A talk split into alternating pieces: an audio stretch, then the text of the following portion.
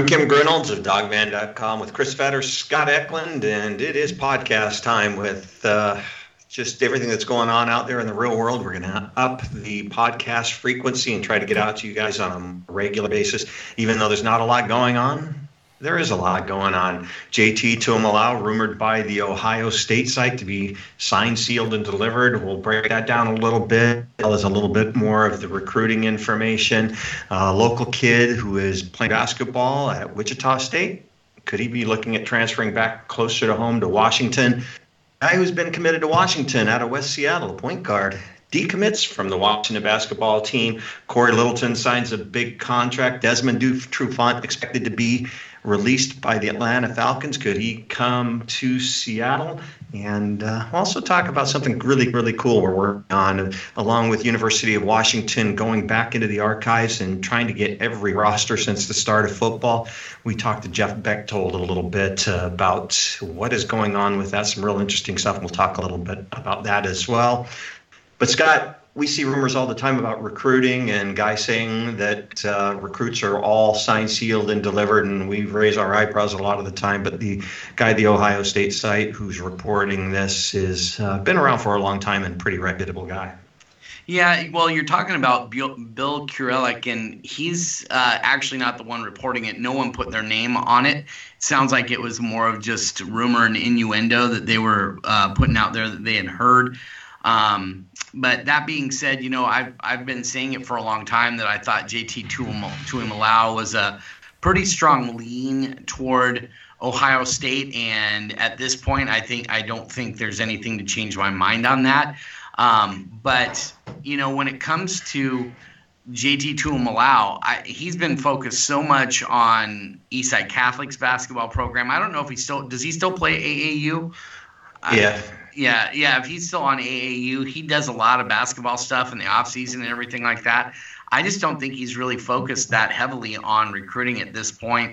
Um, I think he's really favoring Ohio State right now, but I also put up my mock class um, 1.0 uh, about what three weeks ago, whatever it was, and I had him coming to the University of Washington because I think eventually, even if he ends up committing to Ohio State. I think eventually Washington is going to be able to reel him in and get him signed uh, when it, when we roll around to either the mid-year signing period or possibly into it might even go into February. But I think he still ends up at the University of Washington. Nothing is going to change my mind on that, at least at this point.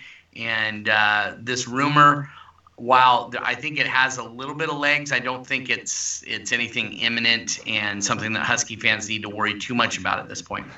And when you take a look at uh, the way, and I, I hope people don't take this the wrong way, Jimmy Lake is an aggressive guy. And if Jimmy's involved, I don't know that he would typically be involved um, as much, you know, a couple years ago as he would with this year. But Jimmy Lake's going to pull out all the stops and go after JT Tuimoloau, and very, very aggressive. He is, and he already he already has been doing that. So um, Washington's doing everything they can to get him, and right now they haven't made up the ground they need to make up. I think they will be able to do that, but it's going to take a long time, and you're going to hear a lot of stories about JT Tuimoloau leaning toward other schools, most likely Ohio State and you're just going to have to get ready for it because it's going to be the the meme here over the next several several months. But I think when it it's all said and done, I think staying closer to home, playing in front of the hometown fans, his family, and also um, the playing time at the University of Washington is is much more um, doable than it is at Ohio State. So, and let's be honest, Scott. Do you really think he knows where he wants to go right now? Yes, I do. See, I, think, I don't. I think he knows that he wants to go to Ohio State right now, but I don't think he's set on going to Ohio State right now. Yeah, I don't think he's putting a lot of thought How about into this? it. I think. I think I think he thinks that he wants to go to Ohio State right now. Maybe maybe that's a better way of putting it, putting it. But I think when it all comes down to it, I think Washington's going to be the school that he chooses. And Chris, you've been doing this a long time. How important is it when you go to a game for a high-profile recruit like a JT to Tuimoloau and you look up in the stands and he has 30 family members at every basketball and every football game? Well, it's it certainly makes sense that you know you've got the hometown guys that that are going to be in your ear the whole time. So even when he does take an official visit to an Ohio State or a Clemson or an Alabama or USC or wherever he wants to go, that he's going to be coming home to that element and and family does move. I mean that's this is where they're at. So that's always going to be a constant in his life. So I I'm kind of with you a little bit Kim in the sense that he may have an inkling of what he wants to do or an idea of what he wants to do. I'm just wondering how set he really is at this point and how much he has really put in in terms of homework, doing due diligence. Now he's been going through the process for a while, so there's there's something to be said for that. But I'm I am kind of curious as to how close he really truly is. It feels to me like he isn't a guy that, on the one hand, may not want to draw it out because he may not appreciate the attention, but on the other hand, he doesn't feel like a guy that's like just itching to get this thing done really quickly either. And Scott, how good of a recruiter is Sam Huard?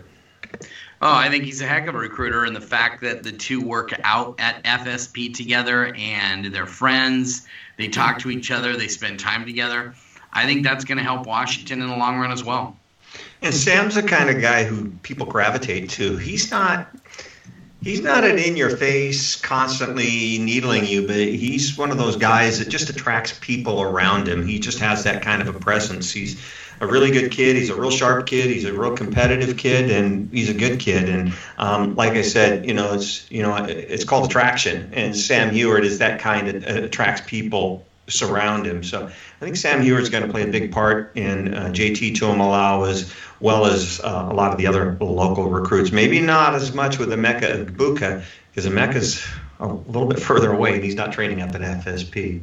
That and Emeka Egbuka is probably headed to Clemson right now. So yeah. he's not going to be recruiting him to stay local. The other the other thing is too. There's another guy though that's uh, pretty pretty vocal kid and uh, and um, a guy that people kind of gravitate to, and he's going to Ohio State. Well, he's actually already at Ohio State, and that's Gee Scott Jr. And the two are of those guys are two very close friends. So, um, and by the way, I said Emeka Egbuka is headed to Clemson. That's my mistake. I over he is actually likely headed to Ohio State as well. So, you know, he's got things to pull him to Ohio State besides the draw of playing for a program, a blue blood program like Ohio State. But once again, I just think in the long run, Washington being close to home and being where he can play in front of his friends and family, I, I think that's going to eventually be the school that wins out. It's got a big uh, hire, maybe a little bit under the radar to those who don't follow things closely, but for those who follow recruiting and are in the business, Jimmy Lake hiring the head coach at Simon Fraser, Thomas Ford, brother of Tracy Ford from FSP. How big of a deal is this? Yeah, well, uh, Thomas Ford, uh, people might not know, but he was the head coach down at Stadium and kind of put that high school back on the map. He he did a really good job of bringing him some talent down there, getting them all focused on going in the same direction, getting them in the workouts. Um, we had heard from some parents down there that before he got there, they had five guys show up for the off-season workout program. He added up to like 35, 40 guys. Then after he left, it dropped back down to like 10. So he has a motive. He's he's got that motivation thing going. That he's just one of those guys who can motivate a lot of guys and get them to work hard and push themselves. And and uh, I know that he loves the University of Washington, and I know that he's got his tentacles, and I mean that in a very positive way, but he's got his tentacles out all over the region, and and I think that's going to be really helpful to the University of Washington over the next few years that he's at the with the program. Hopefully, he's there for a long time, but this is a stepping stone job for him. I mean, whether he gets on the field as a as an assistant coach or anything like that, I, hard to know on something like that. But he's a guy that is really going to help in the local recruiting scene, and then whatever he's able to do as a he's an offensive analyst, right, or quality control, right? Right. Yeah. So on the offensive side of the ball, doing the quality control, I mean, that's going to be another big thing as well. And for either one of you, you know, he's the brother of Tracy Ford, who runs Ford Sports Performance uh, up in actually in Factoria. I don't know if it's Bellevue or Newcastle, but uh, it's Tracy's brother. But Tracy's got to be careful there too because he can't be seen as favoring any school. Um, he's got to do what's best for him. So, you know, Chris, you've known Tracy for a long time. How does he walk that fine line? Well, he does it as well as anyone can. I mean, he's got guys that are looking at all those schools, and he wants positive relationships at all of those schools, up and down uh, the West Coast, all the way from the Arizona schools up here to Washington and Washington State. So, um, you know, he's going to, for lack of a better term, he's going to cheerlead for all of them because all of those guys, if they if they scholarship one of his guys, then it's a win-win. I mean, he can publicize it as he's a guy that that helps get these guys, uh, you know, free college tuition, and the schools went out because they're got a guy in their corner who they know can probably help steer them in the right direction. Now, obviously, when it comes to a head-to-head recruiting battle, and you've got a Washington versus Oregon or Washington versus USC or one of these things, you know, who who knows what kind of role he would play in something like that. But to be honest, he, um, I think, is a little bit more wedded to that three stripe life than anything else at all. I think the the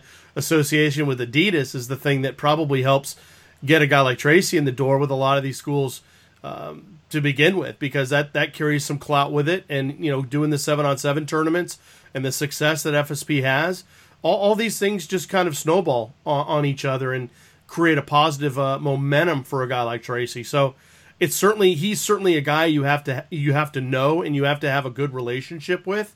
But in terms of how much influence he would play in a recruit's decision in terms of what school they're looking at or what have you, I, it's really hard to read. I, am not. I'm pretty sure that he's, you know, he knows enough about the process that he wouldn't involve himself so deep that he couldn't get out of a, of a jam, so to speak. And Scott, when it comes to recruiting, information is king. You know, the more you know about a recruit, the better. Doesn't hurt to have an ear or direct line to your brother. Yeah, I mean, Washington already had Tracy. Uh, you know, regardless, I don't. I really don't think this is, um, you know, Thomas Ford being able to get you any more information on guys um, out of Tracy. I think it's more his connections within the region that are really going to help on stuff like that. I don't think it's anything more than that. And when you say that, you're talking about uh, the local schools because he was recruiting the local schools and took quite a few up to uh, Simon Fraser, so he knows the landscape of them uh, coaches in the Pacific Northwest. Yeah, and, yeah, and if I remember correctly, Simon Fraser actually is a pretty good academic school as well. And they had to work a lot with admissions and trying to get guys in. And there were certain things they had to do to to be able to get guys in. So he knows walking that fine line that Washington has to walk.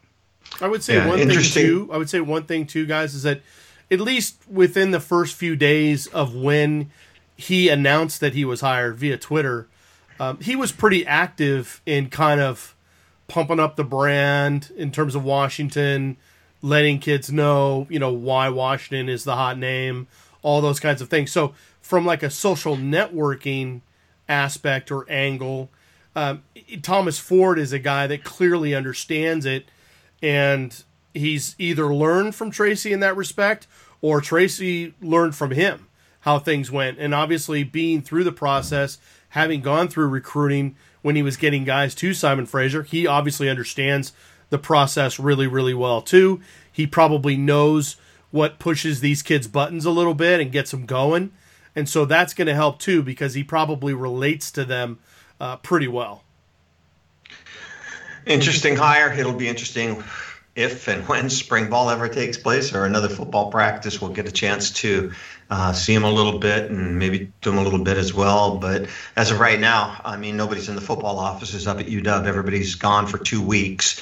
Um, so just not a lot going on right now up there in the football offices. But switching over to basketball real briefly, Chris, uh, Erik Stevenson, who's shooting guard out of Timberline High School. The Timberline or Timberlane? Timberline, where Jonathan Timber- Stewart went. Yeah, going brain dead there for a second. He's a shooting guard, six four shooting guard out of um, Lacey uh, down at Timberline High School, and uh, he's announced that he is going to be leaving Wichita State. And I know that Washington really liked him a lot coming out of high school but uh, he'd already committed to Wichita State by the time Hop had gotten here. So Hop was just late to the party and just uh, a lot going on. And you know, some some people I've talked to, what I've seen, what three, four, five kids decommit from Wichita State, and I've heard number could go as high as seven. And Gregg Marshall, the coach there, evidently doesn't exactly make things fun to play at Marshall, excuse me, at uh, Wichita State. So look for Erik Stevenson as a guy that Washington is going to go heavily after. It's been reported that Washington's already made contact with him. I think it's going to be Washington and Gonzaga when it comes down to it. So keep an eye on those two schools, and uh, especially with Erik Stevenson. He'd have to sit out a year, and then after sitting out a year, he'd have two years of eligibility left, Chris. Yeah, it's disappointing that he would have to sit out. I mean, there's there's honestly no reason why he would be given an immediate waiver of eligibility. That's for sure. I mean, unless there is some sort of hardship that could be connected to what's going on now or or anything else. So I guess that part is a little unexplained at this point.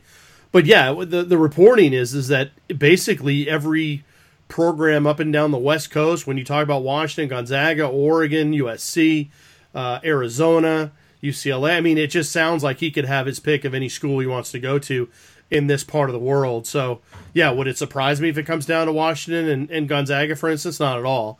Um, I don't know if you like Washington's chances in that particular battle. Clearly, when you look at which program is trending up, what program's been you know been doing well the last couple years, and and and who has the who has the cachet, so to speak. So that would be a real uphill battle. But if Hopkins could could certainly get him, um, that's a guy they would love to stash away for sure. Scott, the number one reason uh, kids pick a school? Uh, it's location. I mean, that's yep. the the biggest thing, and then you would throw. That would be kind of one A. One B would be more of the relationships that he has with the coaches. So. Yeah, location, getting you know with everything that's going on out there in the world today, getting close to home might swing it towards Washington. So definitely something to keep an eye on. Uh, Nate Pryor is a point guard out of West Seattle that a lot of people knew about, and he committed to Washington but did not qualify. He sat out a year and then went to um, I think it's Northern Idaho. He's at. Um, it's one of the JCs over in Idaho. Had a really good couple of years over there. He put out on his Twitter that he wasn't committed to Washington. I'm not sure how valid his offer still was. He had that out there that he was committed to Washington for quite some time, but it sure looks like Washington is just kind of backed off of him. Um, debacle with Quade Green and I keep saying this, I agree with Coach Pete. It's not fair to bring kids in who can't handle the academics at UW. And when a kid like that didn't wasn't able to handle it at um, at uh, West Seattle and in high school, the chances of him coming in, you know, um, and succeeding with Washington academics, that's a high risk proposition. I think they're going to stay away from those kind of guys, Chris. Yeah, I, I think that, that, you know obviously he was a Romar Lorenzo Romar recruit to start with. Um, so, you know, clearly they must have thought that there was an opportunity where if they got him into school with their student academic services, they could um, help him kind of keep on the right path and those kinds of things. And it's not to say that there aren't kids in Seattle going to public schools that can't do well. I mean, look at Jaylen Nowell. You know, I mean, even guys like Will Conroy, Nate Robinson, all those guys, Brandon Roy there's a ton of guys that have gone to public schools in Seattle and have, have succeeded in a big way. So that's not the problem. I mean, it's just identifying those kind of those kinds of kids that you know can succeed on and off the floor for sure. And um, it is a little disappointing, only in the sense that you would think there would have been a there would be a spot for Nate Pryor next year because yes, you've got Elijah Hardy coming back, and and who knows he could he could go into the portal very easily. I mean, we're seeing it every day new guys going into the portal. He's certainly probably, if you had to handicap it, probably the one that might be the most likely to go if there was a guy from Washington to go. Um, but you look at him, you look at Marcus Tsohonis, you know, those two guys can certainly do some things, but if you look at a guy like Elijah Hardy, is he really setting guys up? Is he really playing a true point guard role? You know, and and and looking at Nate Pryor, I don't know what his game has evolved to at North Idaho. I mean, at, at West Seattle, he kind of did a little bit of everything, kind of like Tsohonis, kind of like Hardy. So would he just be another one of those guys? That's really the well, maybe the biggest question. Well, the, to me, the question is, um, you know, if you're going to take a JC guy, he's got to be able to come in and compete right away. And when you take a look at a JC guy who's going to come in and expect to start, let's take a look. First of all, questionable academics strike one. Question number two is he good enough? Is he better than Marcus Tsohonis? Oh, hell no. He's not. So you're bringing in a guy that's going to compete with Marcus Tsohonis, and I don't think he's as good as Marcus. And Marcus is, you know, going to be that second point guard to Quade. So, you know, is he good enough? Questionable academics. That's two strikes, you know, question marks, and that's just too many for a program like University of Washington where it's at right now. I think you're better off sticking with uh, the local because I know that the guy that they really have their eyes on as the point guard of the future down the road is the kid from Eastside Catholic, Nolan Hickman. I think that's uh, next to Paolo Banchero. You know, Paolo's, of course, the most important recruit in the class because he's such a huge talent, you know, and a five star recruit, a local kid. But Nolan Hickman's going to be a four year starter at University of Washington. He's going to be a very, very, very good point guard. And Chris, teams that win, teams that win big, have good starting point guards. You ever seen a really, really good team without a really good starting point guard? Well, yeah, in college, the guard play is essential. There's no question about that. And if you, if if you're Hopkins, Mike Hopkins, and, and you can get a 2021 class of, of Paolo Banchero, Nolan Hickman, and Jackson Grant, you're happy because Grant's already committed. If you get all those two other guys, you're loving life. Um, as it is right now, and you're only looking at 2020, the you know you only have the the USC transfer coming in, and that's it. And then if you got Erik Stevenson, he'd have to sit out a year. So it, there there are still some holes there. Um, I wouldn't be surprised if Hop goes for a player to to help fill it in. But I think when you go back and you talk about competing and trying to find a role for a guy like Nate Pryor, you're right. I mean, ultimately we saw how Mike Hopkins wants to stick to an eight man rotation. That's his comfort zone. That's what he wants out of his group of guys. Do we think a guy like Nate Pryor would break into that top eight? I, I just don't think so we keep on saying this, Hop, and I, and I understand it, and I, I actually agree with Hop. You know, if you've got 20 minutes to give a guy off the bench, would you rather have one guy with 20 minutes or two guys playing 10 apiece? And he's a firm believer in that you get more production out of one guy playing 20 than two guys 10. And, uh, you know, you can argue either way, but, you know, at least have an understanding of it. And, you know, if a guy like Nate Pryor comes in, is he going to take minutes away from Quade Green? No. Is he going to take minutes away from Marcus Tsohonis? No. Is he going to take minutes away from Nas Carter? No. Is he going to take minutes away from RaeQuan Battle? No. So, you know, um, that's why I, I, think the writing was on the wall that he kind of saw it that, uh, you know, this, he's not going to get the playing time here at University of Washington. It's just not going to happen. Ultimately, so we'll see what happens I was going to say, Kim. Ultimately, ultimately, my question to you would be then: is if we see that news on Nate Pryor take place, does that mean that Quade Green is going to stick around and that he's yes. turned yes. his academics yes. around? Yes. Yes. Okay. So is it just that simple? I mean, they didn't have a scholarship to give because Quade Green is going to still be using that scholarship. No, they've got room. I mean, they've got they've got room. I mean, they're losing. Um, um, I mean, Isaiah Stewart and Jaden McDaniels and uh, Sam Timmins are all gone. I mean, I know it's not official with Jaden and Isaiah, but trust me, it's it's could be announced at any point in time. So there's three scholarships right there. One will go to Riley Sorn. Um, you know, you guys remember the deal when Riley came. You know, and this isn't. Um, I got to be careful how I say this. You know, what we had heard was that they agreed to give Riley uh, three years worth of scholarship if he'd walked on for two years. Riley's one of the smartest kids you're going to run across. I mean, he's uh, wants to get an aeronautical engineering school, and that means a lot to him. They didn't want to put him on scholarship, get him into the aeronautical engineering school, and then him have him quit basketball. But Riley seems like a guy who's entrenched into the basketball team now, and I'm telling you, he was night and day this year against uh, a year ago, and he's really improving. He's not there yet, but uh, they lost. You know, at least going to get one, and then if they give Erik Stevenson one, that means that they have open to get. And there's another possibility that they could bring in um, another transfer. That would also have to sit a year, so um, we'll see. But expecting help for next year's basketball team uh, when it comes to either a recruit or a transfer. That's just not going to happen. I think Hop's got a pretty good idea of his eight and depth that he wants to play with. There's a lot of talent coming back, especially with Nate Roberts and Bryan Penn Johnson. It's going to be a different type of team. So, you know, uh, I don't have a problem bringing in a couple of transfers if that's what it takes, and then uh, banking a lot on the next recruiting class with uh, the guys that he's targeted, which are some big time guys. So we'll see. Um, uh, NFL news related to Washington. Cory Littleton signed a three-year, $36 million contract today uh, with the Las Vegas Raiders. I got that right with the Las Vegas Raiders, and um, so weird. 13 so weird to type that.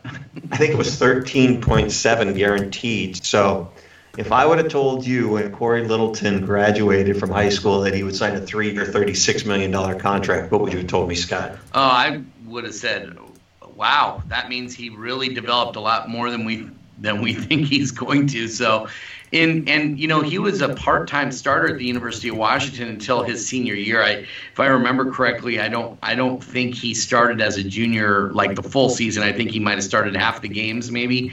Um, and you know he and Travis Feeney were really nice bookends uh, for the Huskies out there, but he's the one that's actually made himself into a middle linebacker at the next level when I didn't see him being that guy once he got to got to the NFL and and he's done it man. More you know more power to him man. Great for him. And it's it's a great legacy that Washington has really really that they have somebody like that out there. Um, I don't know I don't know if Mason Foster is still uh, with the Washington Redskins or no. not but yeah so no. he's got yeah he's a free agent. So you know I I mean he's the only guy right now. He and Shaq are the only two linebackers I think that are that are in the league right now for for the University of Washington. Ben Burr-Kirven. Oh, Ben Burr-Kirven. That's right. Yeah, and yeah.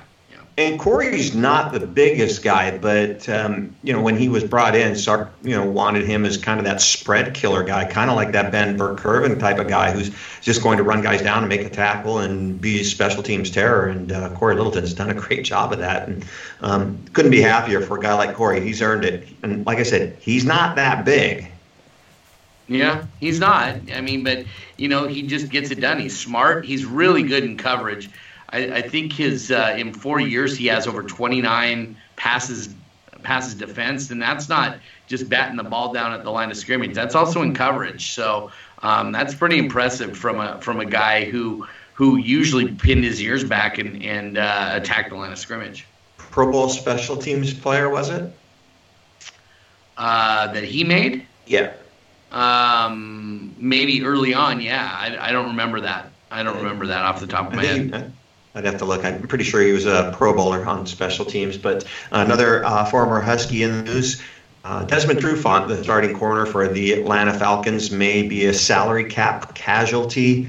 And he's at 29 years old, and he still has three years, 32, 33 million dollars left on his contract, and you know, he may be a salary cut um, guy. So uh, keep your eye on Desmond Trufant. That's a guy who could wind up in Seattle depending on salary. There's also some rumors that his former defensive coordinator Mike Nolan, who's now the um, head, he's the defensive coordinator at Dallas. Um, so Dallas might be a spot for him, and Dallas just lost their starting corner to the Miami Dolphins with um, a huge contract. So Dallas would be looking at a corner. So um, keep an eye for Desmond Trufant. If I remember correctly, I think I did a story on this, and I'm, I'm trying to remember it off the top of my head. But I think Desmond Trufant, even though he missed the last, I want to say six games of the season, it might be more than that, he still led former Husky defensive backs in interceptions last year with four. So yeah. he had a he had a pretty good season, even though he missed um, a lot of the season with uh, with a broken arm. You've known this guy good enough. You know he's a homeboy. You know he's a mama's boy. I think I think it's a good shot that he winds up back in Seattle if, if they offer him the right money. Yeah, if they offer him the right yeah. money, he'll be back. Nothing wrong with playing in Dallas either. Hey, by the way, he was the first guy when Nick Holt got off of the plane after signing his contract with the University of Washington. He was the first recruit that Nick Holt went to see, and uh, they locked him up shortly right after. Yeah. Um, also, just um, with is it Michael Brockers, I, I, believe, the defensive lineman that um, signed a big contract, opening the way. A lot of talk down in the Los Angeles area of uh, Greg Gaines having um, a little bit more of an opportunity down there, and they're expecting him to really step up this year. So this could be a big year for Greg Gaines, and if he has a big year this year and going into next year, he has a four-year contract, so if he gets in, you know, the second year and uh, has a good third year, then he's going to open himself up for a nice-sized contract as well. So looks like the door is going to be open for Greg Gaines. So another thing to keep an eye on, and I think all of us like Greg. He's a special guy. So, uh, yeah, yeah. Uh, also, Chris, I had a chance to talk to uh, Jeff told yesterday, and there's a really cool project going on up at University of Washington with um, archiving. Can you tell people a little bit about what you're working on with that and putting together? Sure. Um, just a situation where um, obviously we've got a little bit of free time on our hands, and um, you know we're still going through this the pre-spring uh, practice pre- or, or uh, position previews like we normally would. Um, you know, there's nothing that's been canceled yet in terms of spring practice, so we're we're just continuing like everything is normal on that front. But for some of the people at Washington who are have been told to go home from work, um, self quarantine, that kind of thing, you know, this has led to some obvious free time for them to work on some other projects. And for a long time, Jeff Bechtold, who's the sports information director, lead sports information director at Washington, has kind of you know he's kind of the point guy if you if you want information like you know, if he wanted, if if, if you wanted to email the Washington uh, SID and ask him for a copy of the 1990 Washington football roster, that's the guy you would ask. Or, you know, did so and so play in 1986 against Washington State? You know, they they kind of would answer those minutia type questions. And so what he did was is that every time he was asked a question about something where he would have to pull up a relevant file or go back into the archives and look for something, he would just look make a copy of it and kind of put it into this kind of standing digital archive that uh, they have on gohuskies.com over the years. And slowly but surely he's kind of turned it into something where it was kind of a hodgepodge of different files based on information that people had asked for now he's starting to fill in the gaps. And not only is he doing that, Kim, but he's also going back into the actual archives, which have been relocated by the press box at Husky Stadium to go in and really start searching them and filling in the gaps to this digital database that they have really put together this digital archive of rosters, statistics, um, and anything else that seems to be relevant, whether it came from a program, whether it actually came from a media guide, or it came from another source that was even earlier that dates all the way back to maybe 1900 putting all that stuff together is kind of pretty cool and look for something coming out in that in the next couple of days. It's really interesting about how he goes back and uh, you know i asked him find anything cool? And he's got some cool stuff that he found that uh, we'll talk about a little bit uh, in the uh, when we get that out. But uh, Hugh McElhenny stuff some years on the roster that he's still looking for and asking for a little bit of help from the fans if they have any of those from programs and all that kind of stuff. It may be in the archives but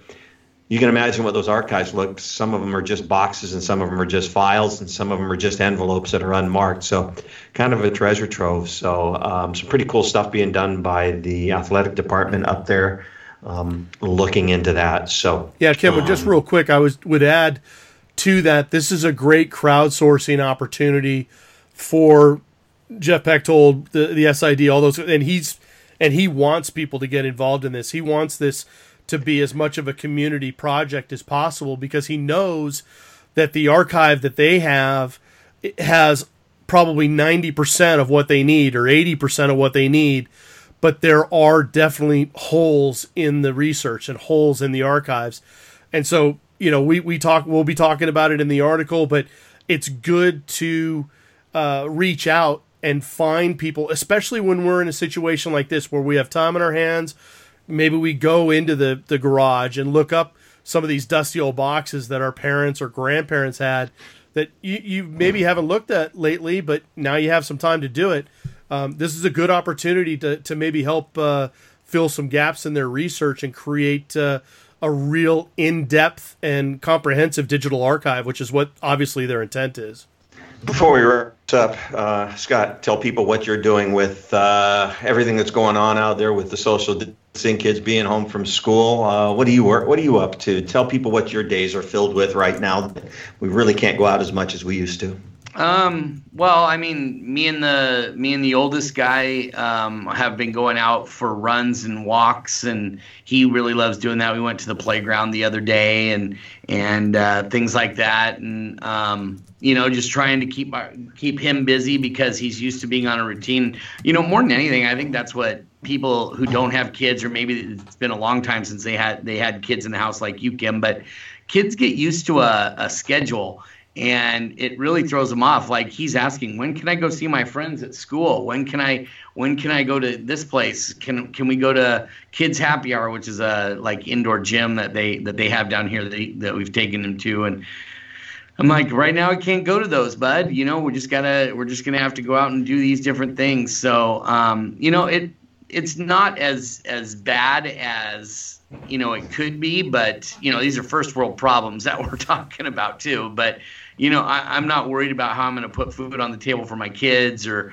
or having a roof over our heads like like some people in other parts of this world have to deal with. But you know, it's tough when you're used to working from home and doing what what we do and uh, those things and and you got kids running around it's not as easy to do. And and my wife uh, is the director of a preschool down here and they're shut down. And so now she and i are going to be around each other a lot more um, I think there might be a lot of family counseling going on with a lot of these people who have to who have to be in the same house together. I mean, think about what it's like for the coaches and their families. You know, I'm sure the wives enjoy having them home to to share some of the workload with the kids for two days. For but on the days. other hand, these coaches are used to being in the office for 80 hours a week this time of the year as they're getting ready for spring football. So now their wives are like, "When are you going back into the office?" so, um, you know, it, it is what it is. You know, you make the best of it. But uh, I'm looking forward to getting some back to some sort of normalcy at some point here. Hopefully, over the next couple weeks, maybe within the month. Fetters, you're just uh, hunkered down. Yeah, no, everyone calls it social distancing. I, I just call it Tuesday. So um, for me, it's not. There's not a ton that's different, other than I've made a real concerted effort to not leave the house unless I absolutely have to. Like if if I literally don't have anything on the shelves and I got to go get something, I'm I'm going to go do it, but I'm going to try to support local businesses as much as I can. Um, if they if they deliver, fantastic. I'm going to do that, and um, you know support my friends who are in the entertainment industry and and uh, you know work at restaurants and bars that are having an unbelievable tough time right now trying to help them as much as I can. Um, you know, it's just it's just super super surreal knowing that you know we're putting stuff out and we're getting geared up and we're trying to act like business is normal, but it's not. Um, SEC just canceled all spring games. Wouldn't be surprised if the Pac-12 follows suits here, uh, follows suit here real quickly, and does that. Um, you know, then we start thinking about how do they integrate all this stuff in with maybe summer session with the leap, um, how they do all that kind of stuff because that could certainly happen. And how much of a break would you give them once you roll into fall camp? I mean, there's so many things that go involved with the logistics of this thing because no one has any idea where the breaking point of this is. It's like, you know, not not to put the kind of a fever analogy on it, but you're kind of waiting for the fever to break so then you have a general idea as to okay, what kind of time frame are we talking about? That that to me is it's the uncertainty that's so difficult to understand and, and, and obviously we're trying to do the best we can. I know everyone else out there is trying to do the best that they can and just um, thinking about them and hoping that everyone out there is being safe and doing the right things and staying healthy. What do you guys think? Take a guess. What was I doing before I came in to do the podcast? Scott, what do you think I was doing? Well, with the weather being the way it is, I would say you were probably doing yard work. What do you think I was doing, Chris? Yeah, you were mowing the lawn. Close. I'm cutting down a tree. big 30 foot tree, cutting it down in pieces. I have an acre, so there's an unlimited amount of work here. So, anybody want to come in and uh, do some yard work, I'll practice social distancing by staying inside the house. I'll put beer on the front step with uh, Clorox wipes if you want to come and help me. But uh, just trying to stay home as uh, much as I can. Um, I'm a I'm a bachelor, and uh, I'm trying I'm trying to help out um, some friends of mine that own businesses and restaurants and helping them do some social media stuff and uh, making sure that uh, I I've bought some gift cards from their places. I've ordered dinner. I have tipped the price of the meal or more and just taking care of those because so many people in the restaurant business and the service industry and the Uber drivers and all those kind of guys high percentage of those guys are living on the edge financially. So, um, you know, all three of us are fortunate to have the gig that we have, and uh, we're fine. And plan on being with the new contract we signed. We're good for another three months. Uh, excuse, three months. You like that, Scott? Three months.